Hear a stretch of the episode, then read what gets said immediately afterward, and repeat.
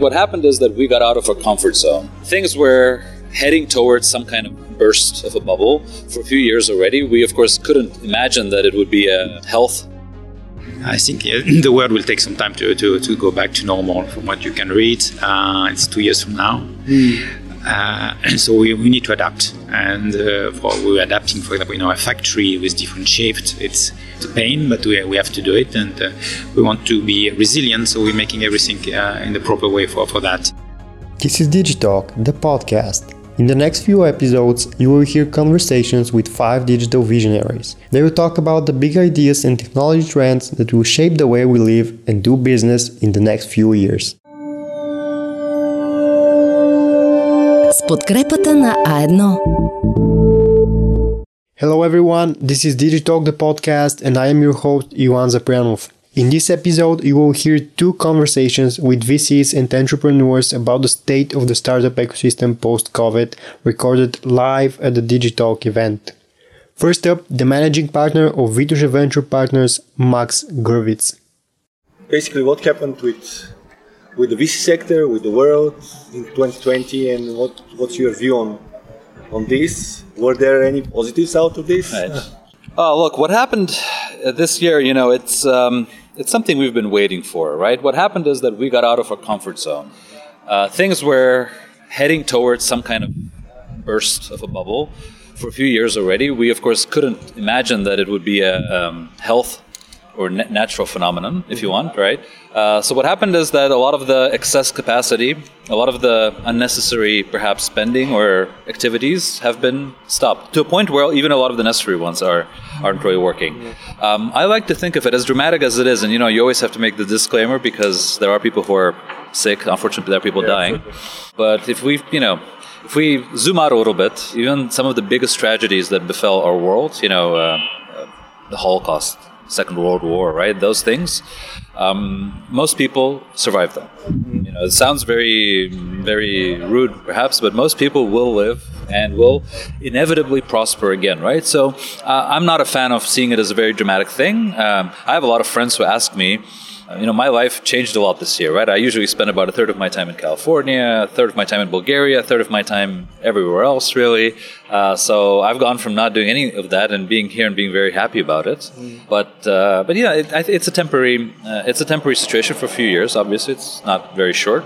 Um, during which we will normalize a big part of our economy, including in the venture field, for sure in the venture field and we will, uh, as after every crisis, we'll, we will get out much strong, and, and things will go much faster and much better afterwards. So it's good.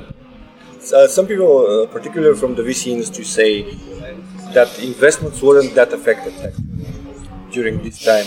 Yeah. What's your view on that? I think it's too early to say, right? In venture capital, we work with very long cycles. Um, this fund that I'm launching right now, which we're celebrating with you this week as well, mm, uh, it took me three years to do it, right? Mm. So, what you're seeing right now, a lot of funds are doing deals now because the money they're investing was raised last year or even two years ago, right? Mm. Whether that will continue, um, we don't know. Some people are pessimistic and they will say that there will be a huge slump. Maybe, probably actually, but it will happen next year or the year after, I think. Mm. Yeah. So it's too early to say. I think right now, it's like um, musical chairs dance, right? Uh, everybody's trying to grab a seat before before we run out of chairs. So yeah, it's but the same as in real estate. Investment in companies not just raising capital, but in terms of uh, finding new opportunities? I think, well, uh, I think what happened is that uh, with the VC community, we have this like spreadsheet where all, every fund puts the, you know, how, how it changed for them, and most of them say that nothing has changed. We, uh, in reality, I think that's slowing down, yeah, because mm. also people are becoming more careful. You see, the funds that we have in Bulgaria, like my fund, we are a government mandate, right? We actually have to invest more in times of crisis, right? This yeah, is literally what they told That's us. Your mandate. Yeah. That they gave us more money, right? Like uh, this is the whole thing. When it's private money, it's different, right? When it's private money, people become much more careful with investing mm. because uh, you know if if it's economically hard times, you might need the money for more important things. Mm. So yeah. So what happens next, in your opinion? 2021, 22? It's hard to predict, right? I think the the big the big question right now is how long the situation will last. Again, I have no doubt that we will come out much stronger. Um, when it comes to, when in terms of startups, and especially startups in Bulgaria, I see a couple of very important normalizing movements that will happen in the next uh, year, two years, perhaps. Valuations they're extremely high in Bulgaria, right? Like uh, the previous, and this was something that we always knew would happen, but it really happened now Uh, most startups that have gotten investments before from local angel investors or local funds, uh, I'm myself guilty of this, right? I'm not blaming other people. We, we did this, all of us. Uh, there was just more money than there was good companies here, and uh, valuations are very high. Uh, I see constantly, I'm analyzing deal flow now. Almost every local company, especially the one that had local investors before, is coming to us, you know, with uh, revenue multiples of 20, 30. And when you tell them, like, even in the best software businesses cannot have such a revenue multiple, they're like, yeah, no, but we raised, you know, we had only an idea and we got a 2 million valuation. Now we have a little more than an idea. We were 5 million euros, right? So those things will change, right? Valuations will go down. What I'm also seeing, and I, I tried to mention this on the panel, I don't know if it was very un- understood, but I see, a, you know, there's a big opportunity to take unprofitable growth only models, especially internet businesses, to take them back into local hands and make them more sustainable. Mm-hmm. So I think that. Uh, you know, in Bulgaria, when you look at the, the entire economy, not just venture, there is this tendency to always criticize the fact that foreign investors are getting out and that local interests are taking over. I think in venture it's going to be a good thing because all these foreign investors, they, they just dress up and pump up and they want to sell. and yeah. they leave right? You know if you look at the market of you know very fast growing uh, internet services like ride sharing or uh, scooter rental right? We're not going to name companies but you know whom i mean. Uh, these guys they just they throw money at bulgaria.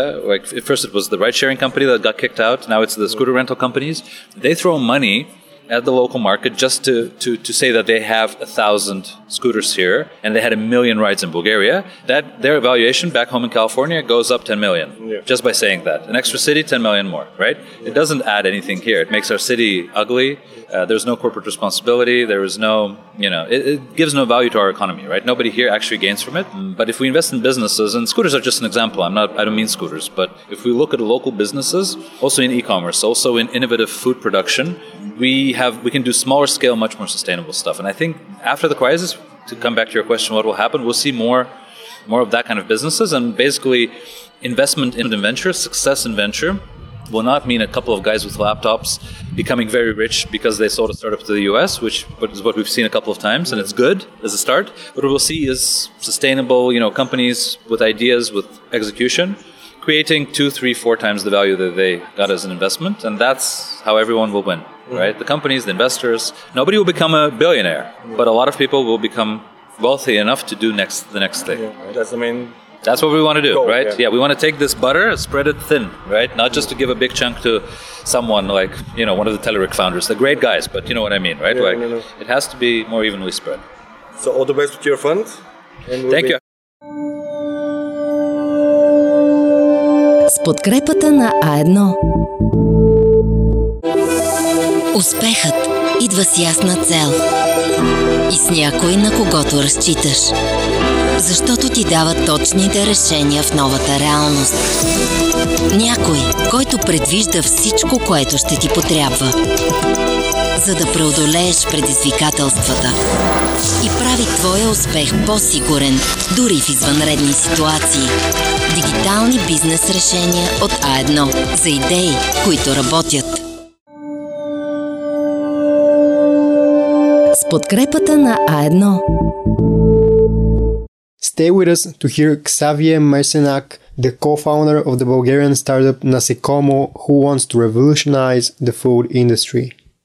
I want to hear your basic opinion on what happened with Nasekomo, what happened with, with the sector you work in, or the business sector as a whole. Okay. So, I mean, um, this year has been a very exciting and frustrating year, both time on the one hand, uh, exciting because we've uh, closed a nice capital round, 4 million raise. we've signed a very strategic agreement with a French company called Groupe Grimaud in uh, uh the uh, animal genetic selection part, which makes us one of the world leader in this industry already.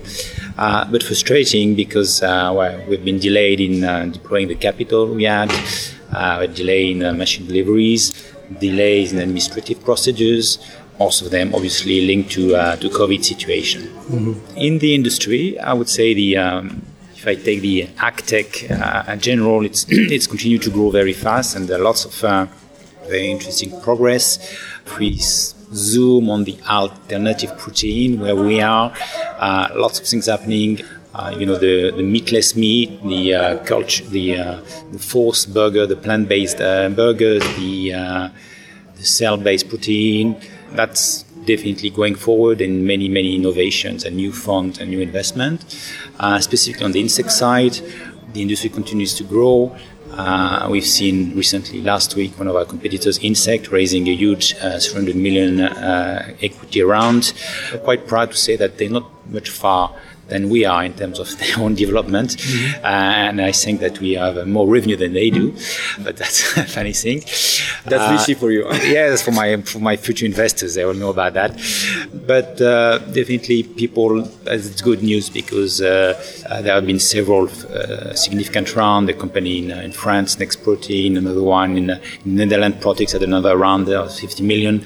But that means that the more people investing, the more capacity is being built, and the more uh, the product that we're producing will be adopted by customers. Mm-hmm. Because one of the risks we're seeing that if there's not enough capacity, uh, the customers will go and select other alternative protein instead of the insect protein, mm-hmm. for example. That's not happening, so we're going to the right direction for that. The interesting thing that we're seeing as well is that there's more research being done about the uh, the scientific results and uh, the application of all the products that mm-hmm. we, we also I mentioned, for example, the fertilizer. Until now, we were not really spending too much time on that, but now we are seeing that they have a huge impact on crops uh, with the fertilizer demonstrated by some of our competitors, and so now we are investing ourselves into a new production line for fertilizer, mm-hmm. and we're also investing in research and collaborating with university to make this uh, and to demonstrate the result of what we are doing. Do you see a positive side of COVID?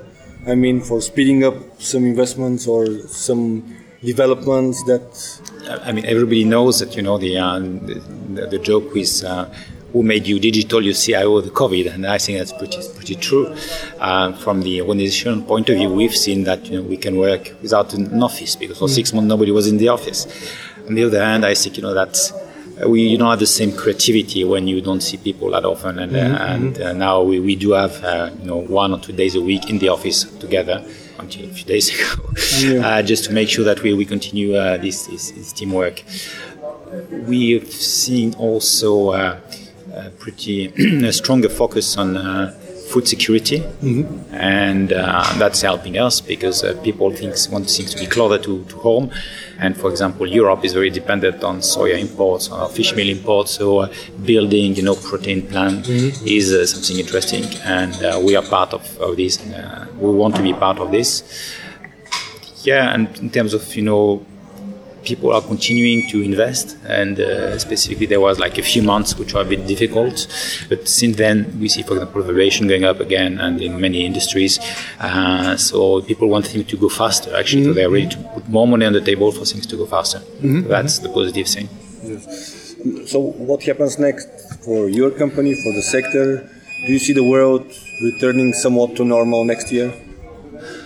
Well. Uh, I think the world will take some time to, to, to go back to normal from what you can read. It's two years from now. Mm. And so we, we need to adapt. And uh, for, we're adapting, for example, in our factory with different shifts. It's, it's a pain, but we, we have to do it. And uh, we want to be resilient, so we're making everything uh, in the proper way for, for that.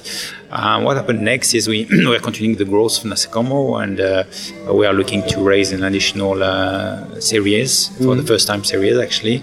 And we want to build one, one of the largest you know, insect plant in, in Bulgaria, one of the largest European plants. Uh, we're already in, the top five or six in Europe. What we're doing, uh, we will be still be in top five, one of the biggest, one of the biggest plants, but then we'll be much further than the, the followers, I would say. Mm-hmm. Uh, there is demand for our product. Uh, interesting uh, sector is the pet food industry. Uh, during the COVID, we've seen demand for high quality pet food increasing, and this is uh, our customers to whom we're saying premium product. And these guys they come to us and say can you produce more? So uh, that's very positive thing. And uh, people are more concerned about the quality of food in general terms. Mm-hmm. and uh, we've seen that as a, as a, positive thing. So all the best with your business and uh, your family. And hopefully we'll have the chance to talk more in the next few months thank you Kosio. okay. Bye-bye if you like this podcast, you can follow us on Spotify and Apple Podcasts. Sound editing was done by Tihomir Kolev. I am your host, Ioan Zaprianov. Hear you soon.